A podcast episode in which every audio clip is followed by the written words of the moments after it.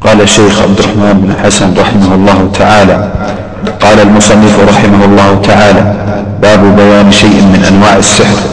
قلت ذكر الشارح هنا شيئا من الخوارق وكرامات الأولياء وذكر ما اقتر به كثير من الناس من الأحوال الشيطانية التي غرت كثيرا من العوام والجهال وظنوا أنها تدل على ولاية من جرت على يده ممن هو من أولياء الشيطان لا من أولياء الرحمن. ثم قال ولشيخ الإسلام إيش قلت؟ إيش قلت؟ ذكر إيش؟ حسن عليك ذكر الشارح هنا شيئا من الخوارق وكرامات الأولياء. نعم. وذكر ما اغتر به كثير من الناس من الأحوال الشيطانية التي غرت كثيرا من العوام والجهال وظنوا أنها تدل على ولاية من جرت على يده ممن هو من أولياء الشيطان لا من أولياء الرحمن. والله العافية. يسمى التلبيس. يصير خوارق خوارق شيطانية. خوارق شيطانية وهذا منها كرامات خوارق. بسبب أعمال الشياطين. نعم. ثم قال وقال لا تقترب بالشخص. وإن رأيته يطير في الهواء. أو يدخل النار. حتى تعرف أمره على الكتاب والسنة. قال الآخر لا تقترب حتى وإن وإن طار في الهواء وإن دخل وإن غاص في البحار. وإن دخل النار حتى على الكتاب والسنة والشياطين لها تصرفات. قد تحمل الإنسان من بلد إلى بلد. تحمل بعض الكهنة توصله إلى عرفة. في أيام الحج في وقت عرفة فيقف ثم يرجع في نفس اليوم. ويقول إن هذا كرامة وهو لم يحرم ولم ولم يعمل شيئا. فقد تطير به في الهواء وقد تغوص به بالحار وقد يمشي يدخل النار. هذا لا يغتر به كلها وحوى الشيطانية العبرة بعمل الإنسان. إن كان عمله مستقيم هذا دليل على أن كرامة ما حصل إليه. وإن كان منحرف هذه حالة شيطانية نعم. يقول شيخ الإسلام ولا يجوز الحج طائرا. نعم. يقول شيخ الإسلام رحمه الله ولا يجوز الحج طائرا. طائرا؟ نعم. يعني طائرا على طريقة الشياطين ما تفعل الشياطين بعض السحرة ذكر أن أنهم يوصلونهم إلى عرفة ويرجعون في نفس الوقت ثم يفتخر ويقول أنه جاء وأنه مع الحجاج في عرفة هذا لا ينفع ولا يفيد. لا أحرم ولا حج نعم. ثم قال ولشيخ الإسلام كتاب الفرقان بين أولياء الرحمن وأولياء الشيطان فراجع انتهى. قال المصنف رحمه الله تعالى قال أحمد رحمه الله حدثنا محمد بن جعفر قال حدثنا عوف قال حدثنا حيان بن العلاء قال حدثنا قطن بن قبيصة عن أبيه رضي الله عنه أنه سمع النبي صلى الله عليه وسلم قال إن العيافة والطرق والطيرة من الجبت قال عوف العيافة زجر الطير والطرق الخط يخط في الأرض والجبت قال الحسن رنة الشيطان إسناده جيد ولأبي داود والنسائي وابن حبان في صحيحه المسند منه. قوله قال أحمد. المسند. وابن حبان في صحيح المسند منه. قوله قال أحمد هو الإمام أحمد بن محمد بن حنبل رحمه الله تعالى.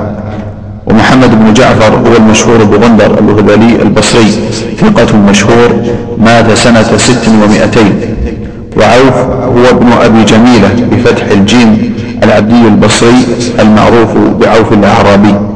ثقة مات سنة ست أو سبع وأربعين وله ست وثمانون سنة. وحيان بن العلاء هو بالتحتية ويقال حيان بن مخارع أو العلاء البصري مقبول. وقطن بفتحتين أبو سهل البصري صدوق. قوله عن أبيه هو قبيصة بفتح أوله. ابن مخارق بضم الميم أبو عبد الله الهلالي صحابي نزل البصرة. قوله إن العيافة والطرق والطيرة من الجبت. قال عوف العيافة زجر الطير والتفاؤل بأسمائها وأصواتها وممرها. وهو من عادة العرب وكثر في أشعارهم. يقال عاف يعيف عيفا إذا زجر وحدث, وحدث وظن. قوله والطرق الخط يخط بالأرض كذا فسره عوف وهو كذلك. وقال أبو السعادات هو الضرب بالحصى الذي يفعله النساء. وأما الطيرة فيأتي الكلام عليها في ذلك. يطلق على على الخط وعلى وعلى الضرب في الأرض. وكل منهم يدخل في الضرب إذا كان خط خطوطا يستدل بها على مغيبات أو يضرب الحصى ويصل لهم طيبات فهو كله نوع من السحر. نعم. وأما الطيرة فيأتي الكلام عليها في بابها إن شاء الله تعالى. الطيرة تشاءم بالطير وأسمائها وألفاظها نعم قوله من الجبت أي السحر قال القاضي. والجبت في الأصل الفشل الذي لا خير فيه ثم استعير لما يعبد من دون الله وللساحر والسحر. قوله قال الحسن رنة الشيطان قلت ذكر إبراهيم بن محمد بن مفلح أن في تفسير بقي بن مخلد أن إبليس رن أربع رنات. رن يا الصوت إبراهيم الشيطان صوت. رن أربع رنات حين لعن لعنه الله وحين أهبط من الجنة وحين ولد النبي صلى الله عليه وسلم وحين نزلت فاتحة الكتاب أربع رنات. نعم. إن ابليس رن أربع رنات. تدل على هذه الرنات تدل على تحسنه وتألمه الشديد نعم. أن إبليس رن أربع رنات رنة حين لعن ورنة حين أهبط ورنة حين ولد رسول الله صلى الله عليه وسلم ورنة حين نزلت فاتحة الكتاب. قال سعيد بن جبير لما لعن الله إبليس تغيرت صورته عن صورة الملائكة ورن رنة فكل رنة منها في الدنيا إلى يوم القيامة. رواه ابن أبي حاتم. فكل رنة منها؟ فكل رنة منها. في الدنيا كيف؟ نعم. فكل رنة منها في الدنيا إلى يوم القيامة. نعم رواه ابن أبي حاتم وعن سعيد بن جبير عن ابن عباس رضي الله عنهما قال لما فتح رسول الله صلى الله عليه وسلم مكة رن إبليس رنة اجتمعت عليه جنوده. رواه الحافظ ضياء في المختارة. لما فتحت مكة؟ نعم لما نعم. فتح رسول الله صلى الله عليه وسلم مكة. نعم. رن إبليس رنة استمع استمع لما في ذلك من الفتح العظيم الناس دخل الناس بعدهم في دين الله أفواجا. صارت مكة بلد الإسلام حدث عظيم. ولهذا رن تعلم هذا تعلم شيء تحسن نعم.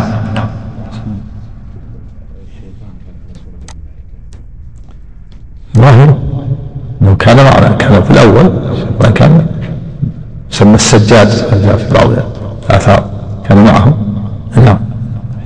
الرنين والصوت وقد رن يرن رنينا وبهذا يظهر معنى قول الحسن رحمه الله. الحسن ورنة الشيطان. نعم. قوله ولأبي داود ولأبي داود وابن حبان في صحيحه المسند منه ولم يذكر التفسير الذي فسره به عوف وقد رواه أبو داود بالتفسير المذكور بدون كلام الحسن قال المصنف رحمه الله تعالى وعن ابن عباس رضي الله تعالى عنهما قال قال رسول الله صلى الله عليه وسلم من اقتبس شعبة من النجوم فقد اقتبس شعبة من السحر زاد ما زاد رواه أبو داود بإسناد صحيح. وكذا صححه النووي الذهبي ورواه أحمد وابن ماجه. قوله من اقتبس قال أبو السعدات قبست العلم واقتبسته إذا علمته. انتهى. علمت قبست الشيء إذا علمته. انت أيها المخاطب. قبضت الشيء قبضته إذا علمته. نعم. قال قبضته العلم واقتبسته إذا علمت إذا علمته. انتهى. قوله قوله شعبة أي طائفة من علم النجوم والشعبة الطائفة ومنه الحديث الحياء شعبة من الإيمان أي جزء منه. قوله فقد اقتبس شعبة من السحر المحرم تعلمه. قال شيخ الإسلام فقد صرح رسول الله صلى الله عليه وسلم بأن علم النجوم, بأن علم النجوم من السحر وقد قال تعالى ولا يفلح الساحر حيث أتى قوله زاد ما زاد أي كلما زاد من تعلم علم النجوم زاد في الإثم الحاصل بزيادة الاقتباس من شعبه فإن ما يعتقده في النجوم من التأثير باطل كما أن تأثير السحر باطل والله أعلم. نعم تعتقد أن النجوم لها تأثير في الأرض وغلاء الأسعار أو وجود أو نزول الأمطار أو ذهاب الدول. أو قيام دولة أو ذهاب دولة أو ولادة عظيم أو موت عظيم كل هذا كل, كل هذا من دعوة الغيب وهو شرك بالله عز وجل. شرك أكبر نعم. قال المصنف رحمه الله تعالى وللنسائي من حديث أبي هريرة رضي الله عنه من عقد عقدة ثم نفث فيها فقد سحر ومن سحر فقد أشرك ومن تعلق شيئا وكل إليه. هذا الحديث ذكره المصنف من حديث أبي هريرة. وعزاه النسائي وقد رواه النسائي مرفوعا وحسنه ابن مفلح وقد رواه النسائي مرفوعا وحسنه ابن مفلح عاش عليه شيء. ها؟ نقرأ النت ويقول اقرأ وعندك نقل عن شيء الصديق الضعيف عن النهجس لا فقط ضعيف فقط ذكر الحكم. يعني هو ضعف لكن له شواهد في المعنى يعني.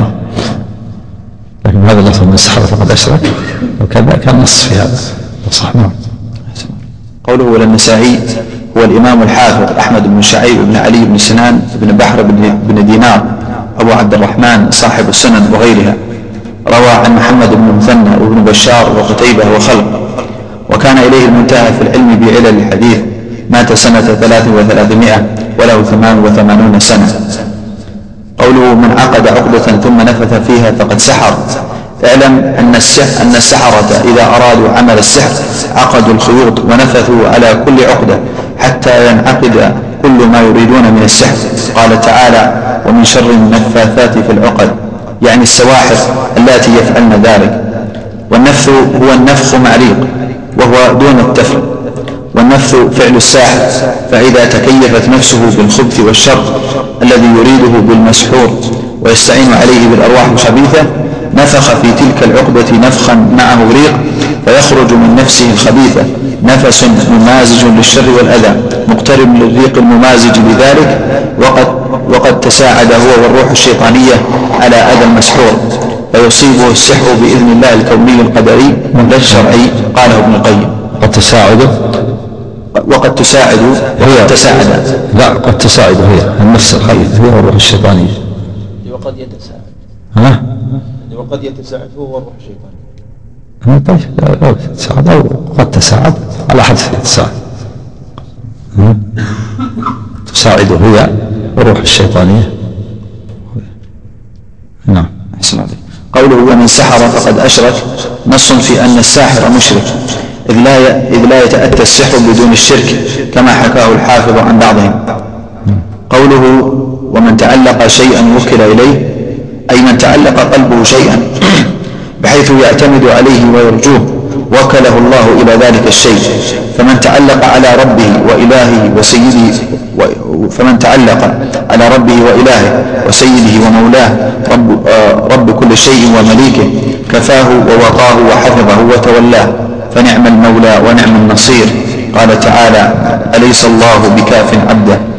ومن تعلق على السحرة والشياطين وغيرهم من المخلوقين وكله الله إلى من تعلقه فهلك. ومن تأمل ذلك في أحوال الخلق ونظر بعين البصيرة رأى ذلك عيانا وهذا من جوامع الكلم والله أعلم. قال المصنف رحمه الله تعالى وعن ابن مسعود أن رسول الله صلى الله عليه وسلم قال ألا أنبئكم ما العظ هي النميمة القالة بين الناس. رواه مسلم. قوله ألا أنبئكم أي أخبركم؟ والعظه بفتح المهملة وسكون المعجمة. قال أبو السعدات هكذا يروى من كتب الحديث. والذي في كتب الغريب ألا أنبئكم ما العظة بكسر العين وفتح الضاد. هو غريب اللغويون يعني أهل اللغة رواه العظة. يحدثون العظه نعم. فسر بالعظ النميمة ما في البهتان والكذب. نعم. قال الزمخشري أصلها العظهة العظهة فعلة من العظه وعظهة فعلة. العظهة. بالكسرة الشكل العظهة. قال أصلها العظهة فعلة بكسر الفاء. فعلة فعلة من العظ وهو البهت. فحذفت لامه كما حذفت من السنة والشفا وتجمع على عظيم. ثم فسره بقوله هي النميمة القالة بين الناس فأطلق عليها العظ لأنها لا تنفك عن الكذب والبهتان غالبا ذكره القرطبي.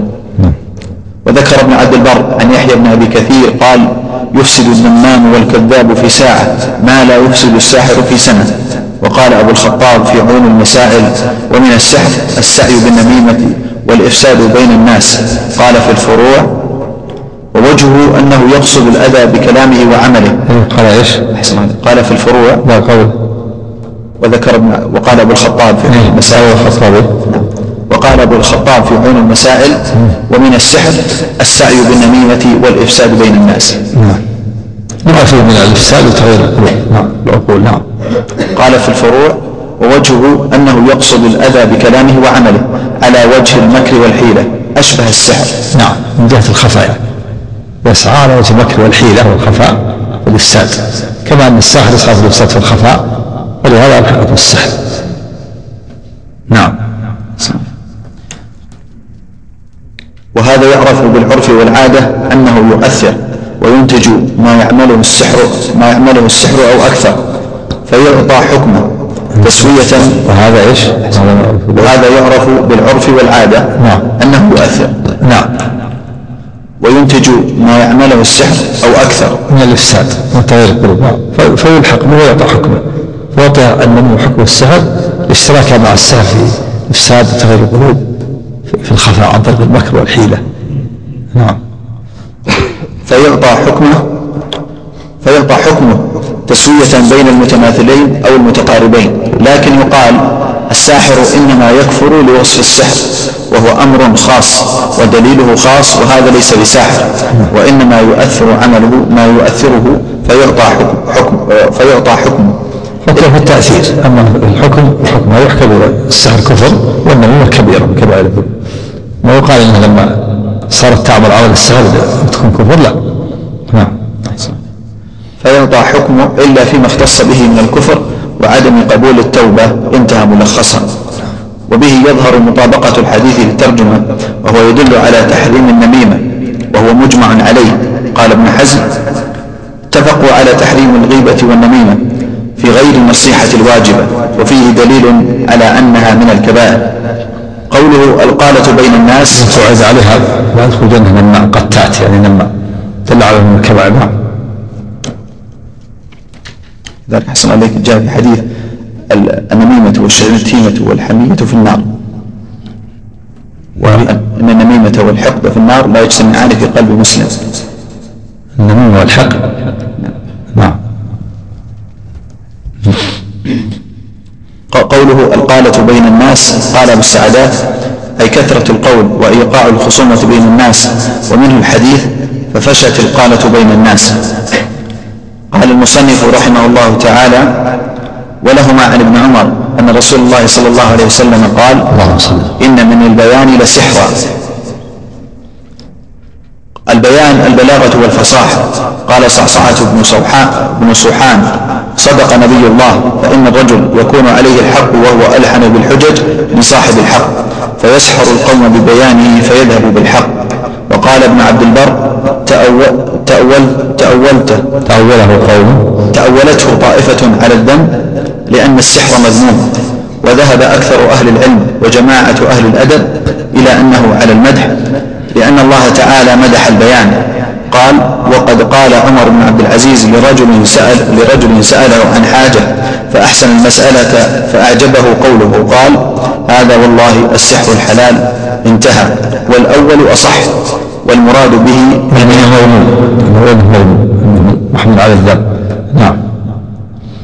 والأول أصح والمراد به البيان الذي فيه تنويه على السامع وتلبيس كما قال بعضهم شعرا. في زخرف القول تزيين تزيين لباطله الحق قد يعتريه سوء تعبير مأخوذ من قول الشاعر تقول هذا مجاج النحل تمدحه وإن تشأ قلت ذا قيء الزنابير. مدحا وذما وما جاوزت وصفهما والحق قد يعتريه سوء تعبير قوله إن من البيان لسحرا هذا من التشويه البليغ. لكون ذلك يعمل عمل السحر فيجعل الحق في قالب الباطل والباطل في قالب الحق فيستميل به قلوب الجهال حتى يقبل الباطل وينكر الحق. نسأل الله الثبات والاستقامة على الهدى. وأما البيان الذي يوضح الحق ويقرره ويبطل الباطل ويبينه فهذا هو الممدوح. وهكذا حال الرسل وأتباعهم. ولهذا علت مراتبهم في الفضائل وعظمت حسناتهم. وبالجملة فالبيان لا يحمد إلا إذا لم يخرج إلى حد الإسهاب والإطناب وتغطية الحق وتحسين الباطل. وإذا خرج إلى هذا فهو مذموم. تغطية؟ وتغطية الحق وتحسين الباطل. نعم. وبالجملة إيش؟ وبالجملة وبالجملة. فالبيان لا يحمد إلا إذا لم يخرج إلى حد الإسهاب والإطناب وتغطية الحق وتحسين الباطل. نعم. أما إذا كان الإسهاب يمل وكذلك إذا لبس الحق بالباطل هذا مذموم. نعم. فإذا خرج إلى هذا فهو مذموم وعلى هذا تدل الأحاديث كحديث الباب وحديث إن الله يبغض البليغ من الرجال الذي يتخلل بلسانه كما تتخلل البقرة بلسانها رواه أحمد وأبو داود. قال عليه السلام قال تعليق حسن. الحديث قال في ولهما عن ابن عمر في مسلم عن عمار بن ياسر. عمار؟ نعم ليس عن ابن عمر. قال المصنف رحمه الله فيه مسائل. الأولى أن العيافة والطرق والطيرة من الجبت نعم. يعني نوع من من السحر. مما فيه من الخفاء. من الجبت نعم. العيافة والطرق. نعم. الثانية تفسير العيافة والطرق. نعم. تفسرها عوف عيافة زوج الطير والطرق. خط خط بالأرض والجبت قال من الشيطان نعم. الثالثة أن علم النجوم نوع من السحر. نعم. الحديث شعبة النجوم فقد شعبة من السحر. زاد ما زاد. علم النجوم نوع من السحر. نص الحديث. نعم. الرابعة العقد مع النفث من ذلك. نعم. من السحر. العقد مع النفث فيها. من عقد عقد من الخوة قد سحر نعم. الخامسة أن النميمة من ذلك. نعم. النميمة على ربكم النميمة هي العظ قالت بين الناس. نعم. لما فيها تفسد تغيير القلوب والعقول. نعم. السادسة أن من أن من ذلك بعض الفصاحة. نعم. فصاحة التي فيها تمويه تمويه الحقائق ولبس الحق بالباطل. هذا ذلك من السحر لما فيه من التأثير في الخفاء. نعم. سب سب لا تولي ما فيها. اليوم درس. سب أحسن عليك السائل يقول أحسن الله إليكم. يتناقل الناس مع صورة صورة للجني في غار ويدعون أنها على هيئة الحقيقة. أفيدونا أفادكم الله. إيش؟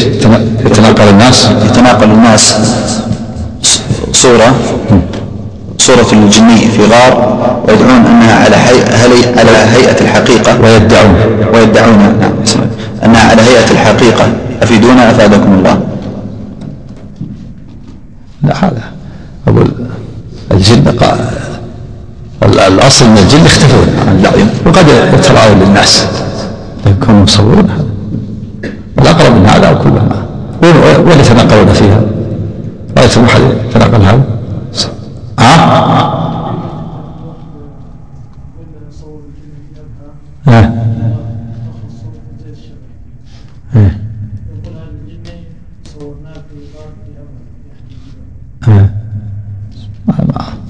ما أظن هذا صحيح ها؟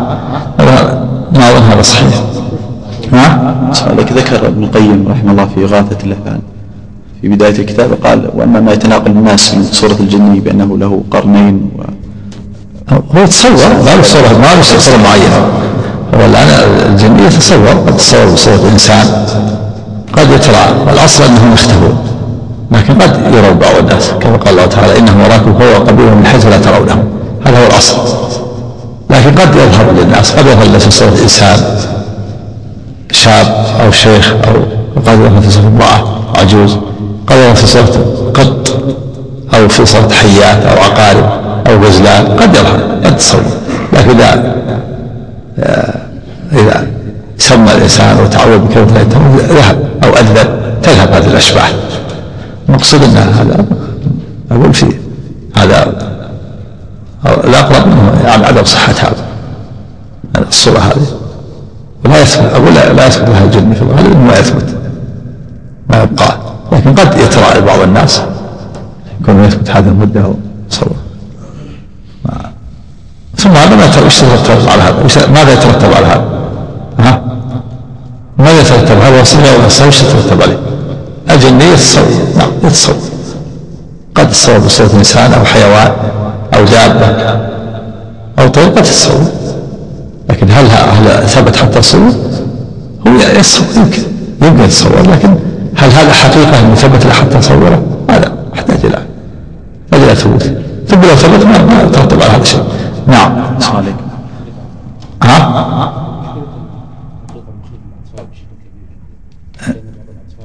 عجيب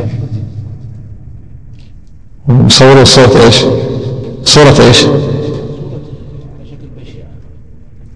إيه. حتى يصورون الجن بهذا الشكل في المرحلة المتوسطة أنهم حتى في هذه المرحلة يتخيلون دائما طيب هذا ينبغي يزال الإحرام لماذا يتناقل هذا؟ يعني هذا اللي صوره صور هذه الصورة ضر الناس هذا ضر الناس ولا على هذا شيء إضاعة وقت وبلبلة أذهان من فائدة. فينبغي أن يزال إذا كان مخيف الأطفال لماذا؟ لا تعرض لا تعرض ولا تريه الأطفال. ها؟ وش مقصود؟ قال مقصود يبلبل الأذهان واضاعه الأوقات. كل هذا ينبغي ينبغي اتلافه و- وعدم نشره نعم. عليكم السائل يقول السلام عليكم ورحمة الله وبركاته. اذا تغير تبادل بالأذان في ضعف الحديث في ضعف يعني صحته يعني يعني يقولون الشيء يتراءى للناس الفلوات في الصحاري سعادة تخيف الناس وتضلهم. فإذا أذن وذكر الله ذهبت. نعم. عليكم. هذا السائل يقول السلام عليكم ورحمة الله وبركاته. قوله السلام تعالى. يريدون ليطفئوا نور الله بأفواههم والله متم نوره ولو كره الكافرون. ما نوع الإرادة هنا؟ وما الفرق بين الإرادتين من الفروق بين الإرادة الشرعية والكونية. وهل لابد من وقوعها مثل هذا وقوع مثل هذا. يريد أن يتم نور الله بأفواههم والله متم والله متم نوره ولو كره الكافرون ما في إرادة. إلا إرادة المخلوق. إرادة يريدون أن يتم الله بأفواههم هذا الكفرة. والله متم نوره إذن الله متم نوره الإرادة الفرق بين الإرادتين الإرادة الكونية والقدرية بالنسبة لرب العالمين أنتم تريدون عرض الدنيا والله يريد الآخرة. يريد الآخرة والله عزيز حكيم هذه إرادة يريد الله بكم اليسر هذا إرادة شرعية. ولكن الله يفعل ما يريد هذا إرادة كونية قدرية. هذا تقسيم الإرادة بالنسبة لإرادة الرب عز وجل. تكون قولية قدرية. يريد الله بكم اليسر هذا إرادة دينية. ولكن الله يفعل. فمن يريد الله أن يهديه شخص صدره الإسلام هذه إرادة كونية. أما هذه تريد الدنيا هذا إرادة مخلوق والله متم نوره ما في- إرادة. لا ما فيه حتى يسأل عنها. في إرادة المخلوق في متم نوره الفرق بين الإرادتين عليكم فوق الإرادة الكونية ما يتخلف مراده والإرادة الش- الشرعية قد يتخلف مراده فالله تعالى يريد من عباده أن يستقيموا على طاعته وأن يعبدوه وأن يوحدوه وأن يخلصوا له العبادة وأن يؤدوا الأوامر وينتهوا عن النواهي شرعا ودينا. لكن كونا وقدرا يريد الله بعض العباد. وهم المؤمنون أراد الله الإيمان من أبي بكر الصديق ولكنه لم يرد الإيمان من أبي لهب وأبي جهل. كونا وقدرا لما له الحكمة البالغة. فالإرادة الدينية تجتمعان في حق المؤمن. فالله أراد الإيمان من أبي بكر كونا وقدرا وأراده دينا وشرعا. الإرادة في حق بكر وأراد الإيمان شرعا ودينا من أبي لهب وأبي جهل ولم يرده كونا وقدرا فوقعت الإرادة الكونية. فالكونية لا يتخلف من إرادتها والشرعية قد قد تحصل وقد لا تحصل. ويجتمعان في حق المؤمن. وتتخلف الإرادة الكونية في حق الكافر بسم الله الرحمن الرحيم. الحمد لله رب العالمين وصلى الله وسلم وبارك على نبينا محمد وعلى آله وصحبه صل قال الشيخ عبد الرحمن بن حسن رحمه الله تعالى قال المصنف رحمه الله تعالى باب ما جاء في الكهان ونحوهم الكاهن هو الذي يأخذ عن مسترق السمع وكانوا قبل المبعث كثيرا. كله رأي من الجن. ويأخذ عن مسترق السمع اللي هو الج- الجن. الجن الشيطان من الشياطين يركب بعضهم بعضا ويسترقون السمع من السماء ومن العنان من السحاب تتكلم فيه الملائكة وتحرقهم الشهب ولكن أحيانا يلقون الكلمة في أذن الكاهن. قبل أن تأتيهم الشهب ويكفون أن يتكلم وهو كاهن أو رأي من الجن. يخبره عن المغيرات نعم قال رحمه الله الكاهن هو الذي يأخذ عن مسترق السمع وكانوا قبل المبعث كثيرا. وأما بعد المبعث فإنه قليل. لأن الله تعالى حرس السماء بشهر بالشهر نعم شددت الحراسة بعد بعث النبي صلى قال الله تعالى عن الجن وأن لمس السماء فوجدناها ملئت حرسا شديدا وشهودا شددت الحراسة. وأحرقوا بالشهر فقل استماعهم وكانوا قبل قبل البعثة قبل بعث النبي صلى الله عليه وسلم كثر استراقهم كثر الكهان. قبل بعث النبي صلى الله عليه وسلم حتى صار كل قبيلة لها كاهن. كل قبيلة فيها كاهن. بل بل الكهان منتشرون في كل مكان. بل قد يقال كل أهل بيت قد يكون لهم كاهن. فكثر الكهان؟ وهم الذين يرجع الناس إليهم. حتى لما بعث الله نبينا محمد صلى الله عليه وسلم شدت حراسة السماء وأحرقوا بالشهب فقل استماعهم نعم وصل هذا حصل عليك بعد وفاة النبي صلى الله عليه وسلم. نعم. الحراسة السماء نعم الحراسة لا زالت. نعم لا- زالت. محروسة اسم الجاهلية. لكنهم لا يزالون يسترقون والشهوب تلاحقهم. نعم. وأكثر ما يقع في هذا وأكثر ما يقع في هذه الأمة ما يخبر به ما يخبر به الجن وواليهم من الإنس عن الأشياء الغائبة مما يقع في الأرض من الأخبار. فيظنه الجاهل كشفا وكرامة. وقد اغتر بذلك كثير من الناس. نعم في الغالب يخبرون عن شيء وقع لكن في مكان آخر في البلد الفلاني. والشياطين لهم سرعة خفة يتناقلون الأخبار. فيخبر عن في البلد الفلاني ومحل في البلد الفلاني. في سوف يخبر الكاهن ويتكلم بها الكاهن فيظنون إن هذا كرامة. نعم. وقد اغتر بذلك كثير من الناس.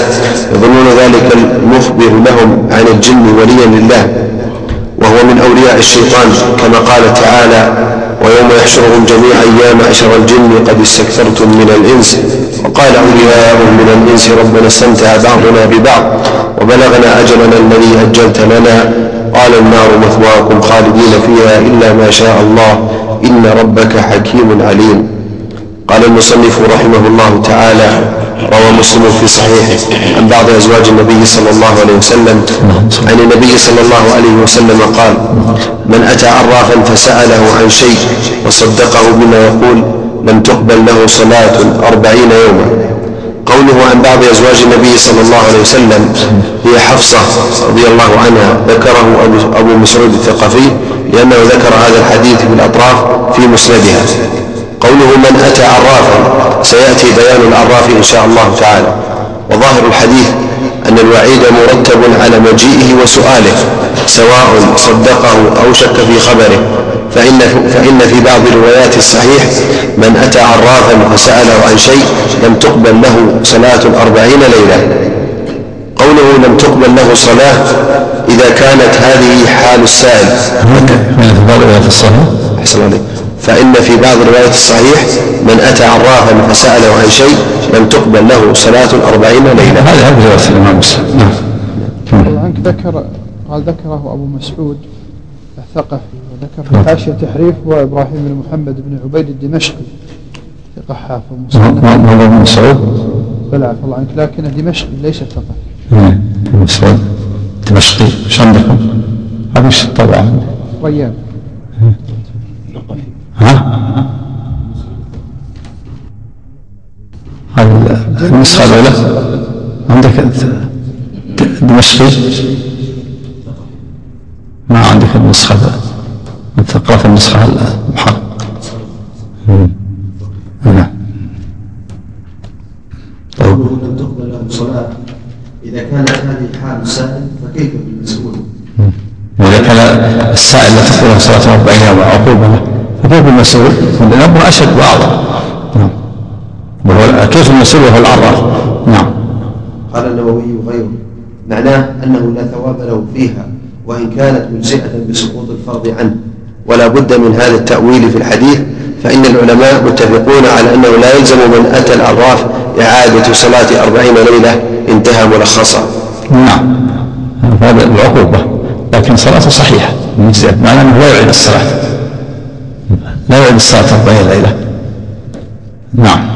وفي الحديث النهي عن إتيان الكاهن ونحوه قال القرطبي يجب على من قدر على ذلك من محتسب وغيره أن يقيم من يتعاطى شيئا من ذلك من الأسواق وينكر عليهم أشد النكير وعلى من يجيء إليهم ولا يغتر ولا يغتر بصدقهم في بعض الأمور ولا بكثرة من يجيء إليهم ممن ينتسب إلى العلم فإنهم غير راسخين في العلم.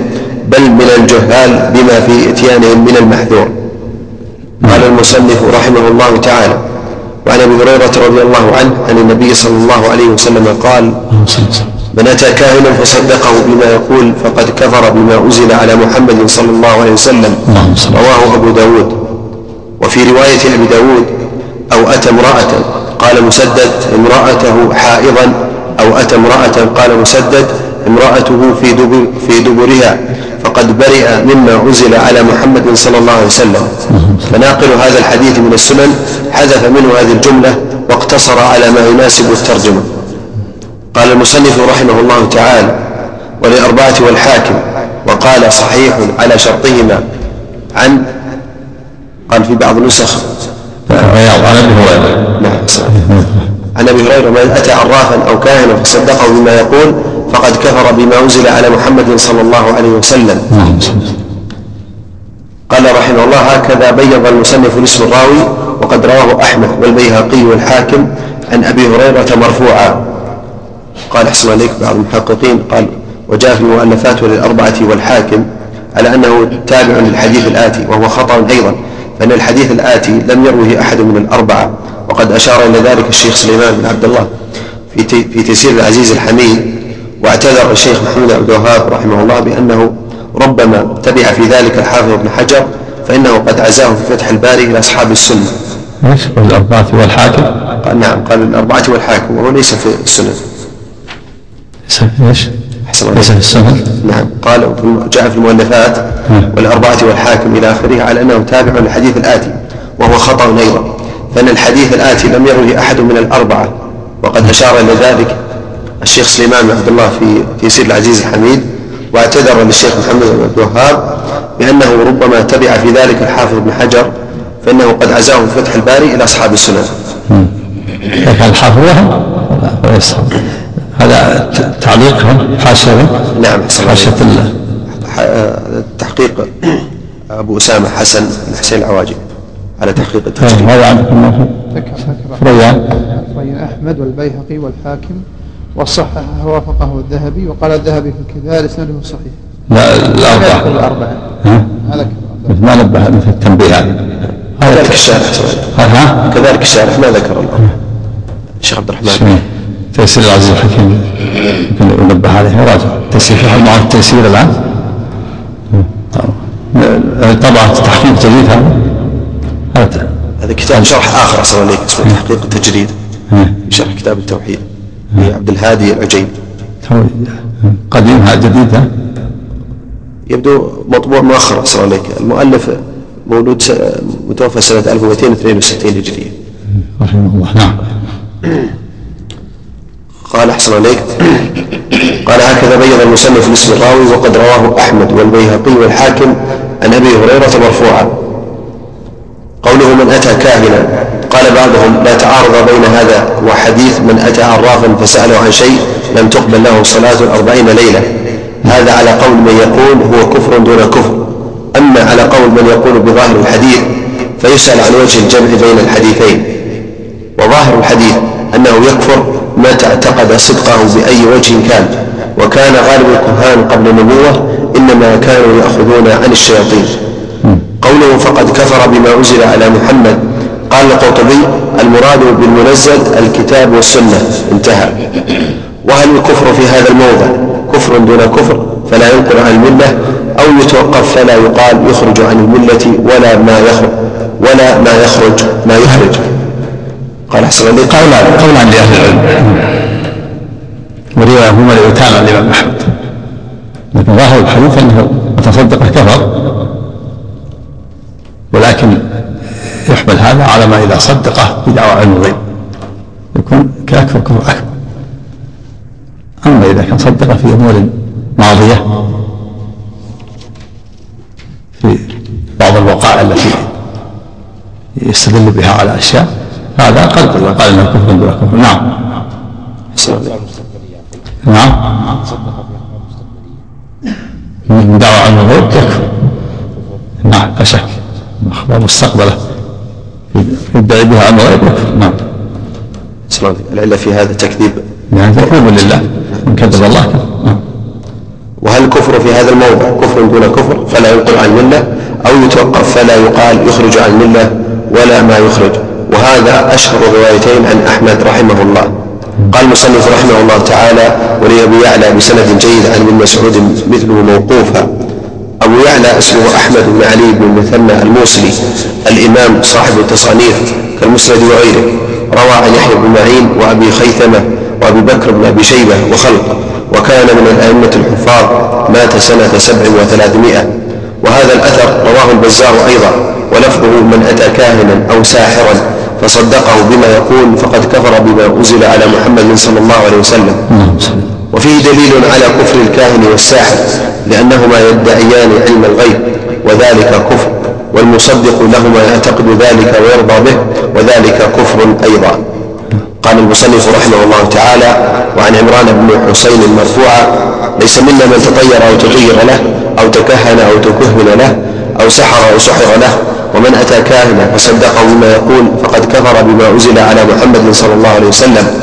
رواه البزار بإسناد جيد وروى الطبراني بإسناد حسن من حديث ابن عباس دون قوله ومن أتى كاهنا إلى آخره.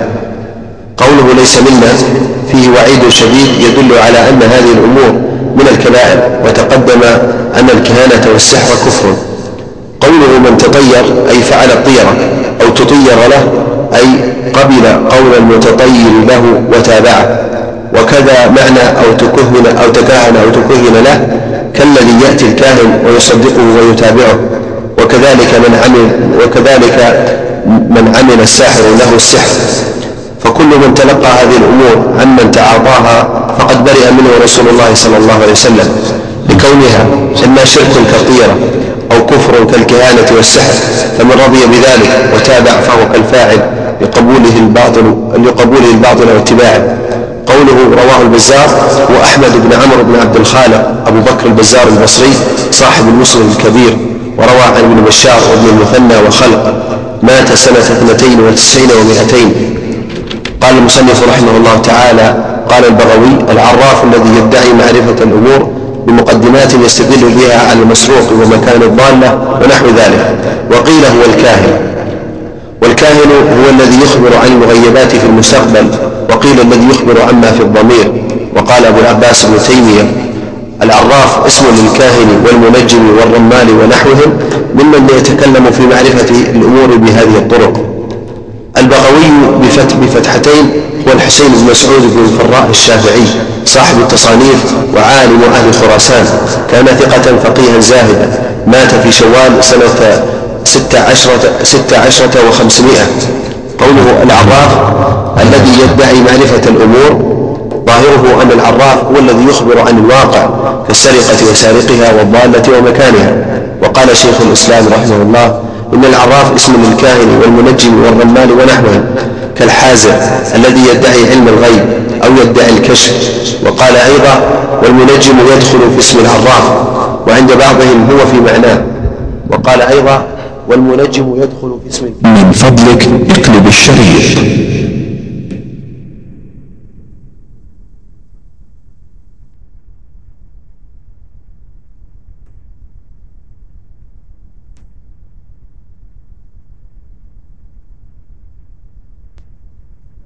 والضالة ومكانها.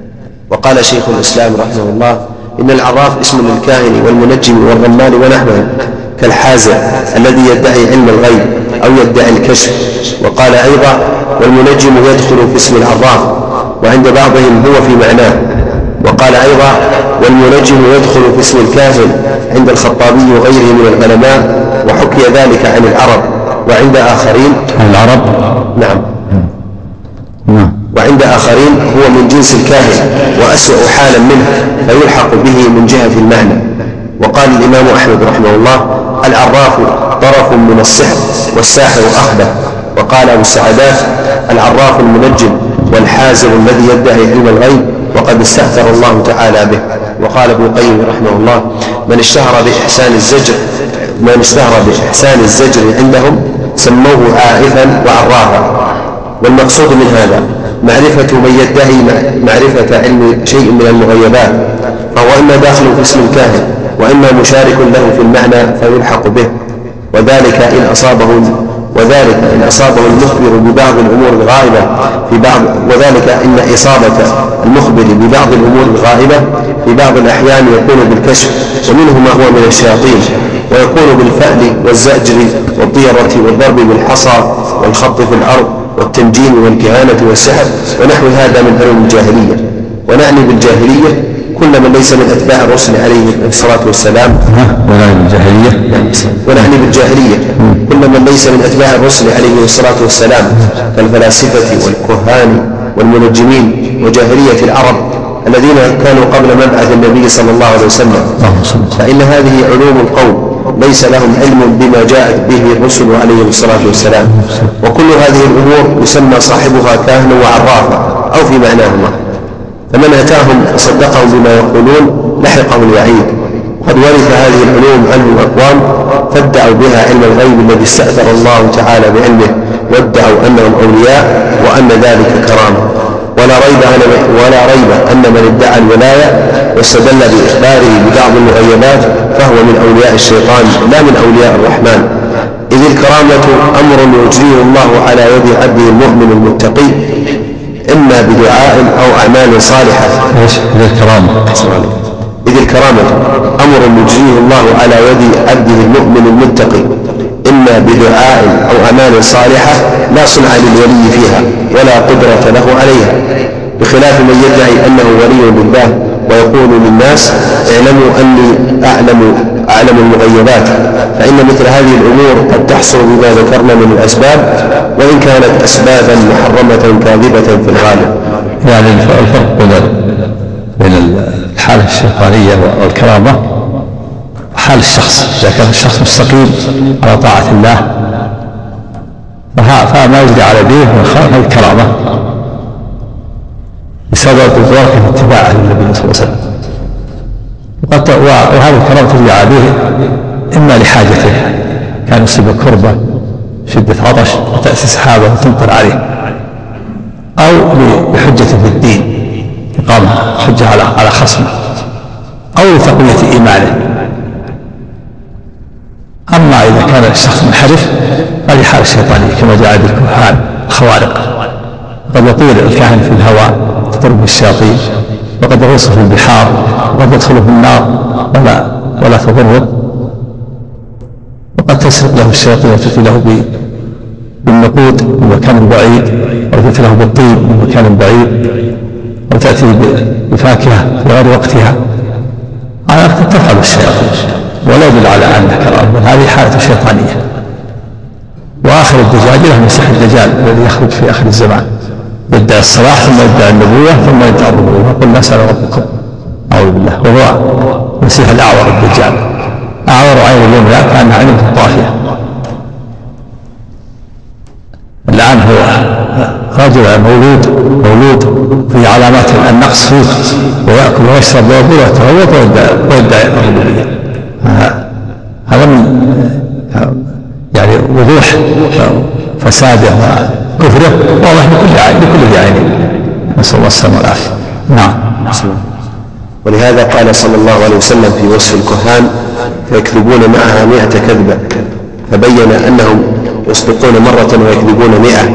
وهكذا حال من سلك سبيل الكهان ممن يدعي الولاية ممن يدعي الولاية والعلم والعلم بما في ضمائر الناس مع أن نفس دعواه دليل لا دليل على كذبه لأن في دعواه لأن في دعواه لأن في دعواه الولاية تزكية النفس المنهي عنها بقوله تعالى فلا تزكوا أنفسكم. وليس هذا من شأن الأولياء بل شأنهم الإجراء على نفوسهم وعينهم لها وخوفهم من ربهم. فكيف يأتون الناس يقولون اعرفوا أن أولياء وأنا نعلم الغيب وفي ضمن ذلك طلب المنزلة بقلوب الخلق واقتناص الدنيا بهذه الأمور. وحسبك بحال الصحابة والتابعين وهم سادات الأولياء رضي الله عنهم. أفكان عندهم من هذه الدعاوى والشطحات شيء؟ لا والله بل كان أحدهم لا يملك نفسه من البكاء إذا قرأ القرآن كالصديق رضي الله عنه.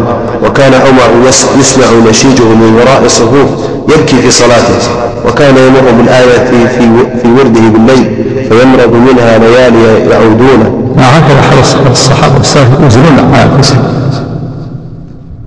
وعائشة رضي الله عنها كان من أكبر السابقين الأولين لما سئلت عن مسروق عن عن عن السابق بالخيرات فقالت السابق بالخيرات مثل الصحابة وكذا وكذا والظالم نفسه مثل مثلك أزرت على نفسه. جعلت نفسها وهو من أكبر السابقين الأولين رضي الله عنه ومع ذلك الظالم نفسه مثل مثلك هكذا السلف ينظرون على أنفسهم ولا يزكون أنفسهم ولا يدعون انهم أولياء.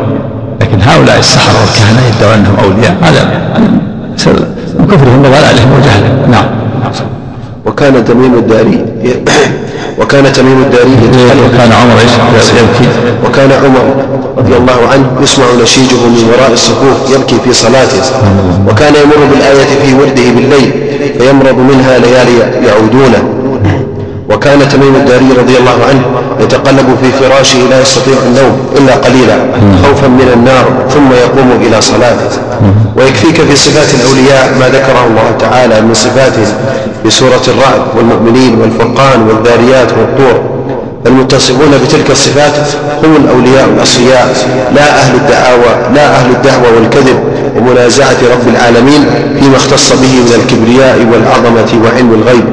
بل مجرد دعواه علم, علم الغيب كفر فكيف يكون المدعي لذلك وليا لله؟ رضي الله تعالى عنه. الولي هو المؤمن التقي هو المؤمن التقي ألا إن أولياء الله لا خوف عليهم ولا هم يحزنون؟ الذين آمنوا وكانوا يتقون. ها ها لهم أولياء الله المؤمنون المتقون لهم البشرى في الحياة الدنيا وفي الآخرة. نعم. وقد عظم الضرر واشتد الخطب بهؤلاء المغترين الذين ورثوا هذه العلوم عن المشركين ولبسوا بها على خفافيش القلوب. نسأل الله السلامة والعافية في الدنيا والآخرة. قال المصنف رحمه الله تعالى وقال ابن عباس رضي الله عنهما في قوم يكتبون أبا جاد وينظرون في النجوم ما أرى من فعل ذلك له عند الله من خلاق. هذا الأثر رواه الطبراني عن ابن عباس مرفوعا وإسناده ضعيف. ولفظه رب معلم رب معلم حروف أبي جاد دارس في النجوم ليس له عند الله خلاق يوم القيامة. ورواه حميد بن زنجويه عنه بلفظ رب ناظر في النجوم ومتعلم حروف أبي جاد ليس له عند الله خلاق. قوله ما أرى يجوز فتح الهمزة بمعنى لا أعلم ويجوز ضمها بمعنى لا أظن. وكتابة أبي جاد وتعلمها لمن يدعي بها علم الغيب هو الذي يسمى علم الحرف وهو الذي فيه الوعيد. فأما تعلمها للتهجي وحساب الجمل فلا بأس به. قوله وينظرون في النجوم أي ويعتقدون أن لها تأثيرا كما سيأتي في باب التنجيم. وفيه من الفوائد عدم الاغترار بما يؤتاه أهل الباطل من معارفهم وعلومهم. كما قال تعالى فلما جاءتهم رسلهم بالبينات فرحوا بما عندهم من العلم وحاق بهم ما كانوا به يحزنون أهل الباطل عندهم علوم عندهم علوم وعندهم شبه عندهم يشبهون بها ويجادلون بها أهل الحق. فلما جاءت مسلم البنات فرحوا بما عندهم من العلم. نعم. أحسن وفيه من الفوائد عدم الاغترار بما يؤتاه أهل الباطل من معارف معارفهم وعلومهم كما قال تعالى فلما جاءتهم رسلهم بالبينات فرحوا بما عندهم من العلم وحاق بهم ما كانوا به يستهزئون. قال المصنف رحمه الله تعالى فيه مسائل. الأولى لا يجتمع تصديق الكاهن مع الإيمان بالقرآن. نعم لا يجتمع تصديق الكاهن الذي يدعي الغيب مع الإيمان بالقرآن. لأن تصديق الكاهن كفر. فلا وهو ينافي الإيمان بالقرآن فلا يجتمع. نعم عليك الثانية التصريح بأنه كفر. نعم. فقد كفر بما أنزل على محمد. الثالثة ذكر من تكهن له. نعم وأن عليه الوعيد الشديد كهنة تكهن له فعلت له كهانة. أو طلب أن تفعل له كهانة. نعم. الرابعة ذكر من تطير له. كذلك. من فعلت له الطيرة وطلبها نعم. الخامسة ذكر من سحر له. نعم فعل له السحر. السادسة ذكر من تعلم أبا جاد. نعم وأنه إذا ادعى بها عن الغير هذا عليه وعيد نعم. السابعة ذكر الفرق بين الكاهن والعراب. نعم الكاهن العراف الذي يدعو عليه يسمونه المقدمات يستقبل الرسول والكاهن يخبر عن المغيبات وقال أبو العباس رحمه الله يقول لا فرق الكاهن والعراف وهما اسم لمن يدعي الغيب ويتكلم في معرفه الأمور بهذه الطرق.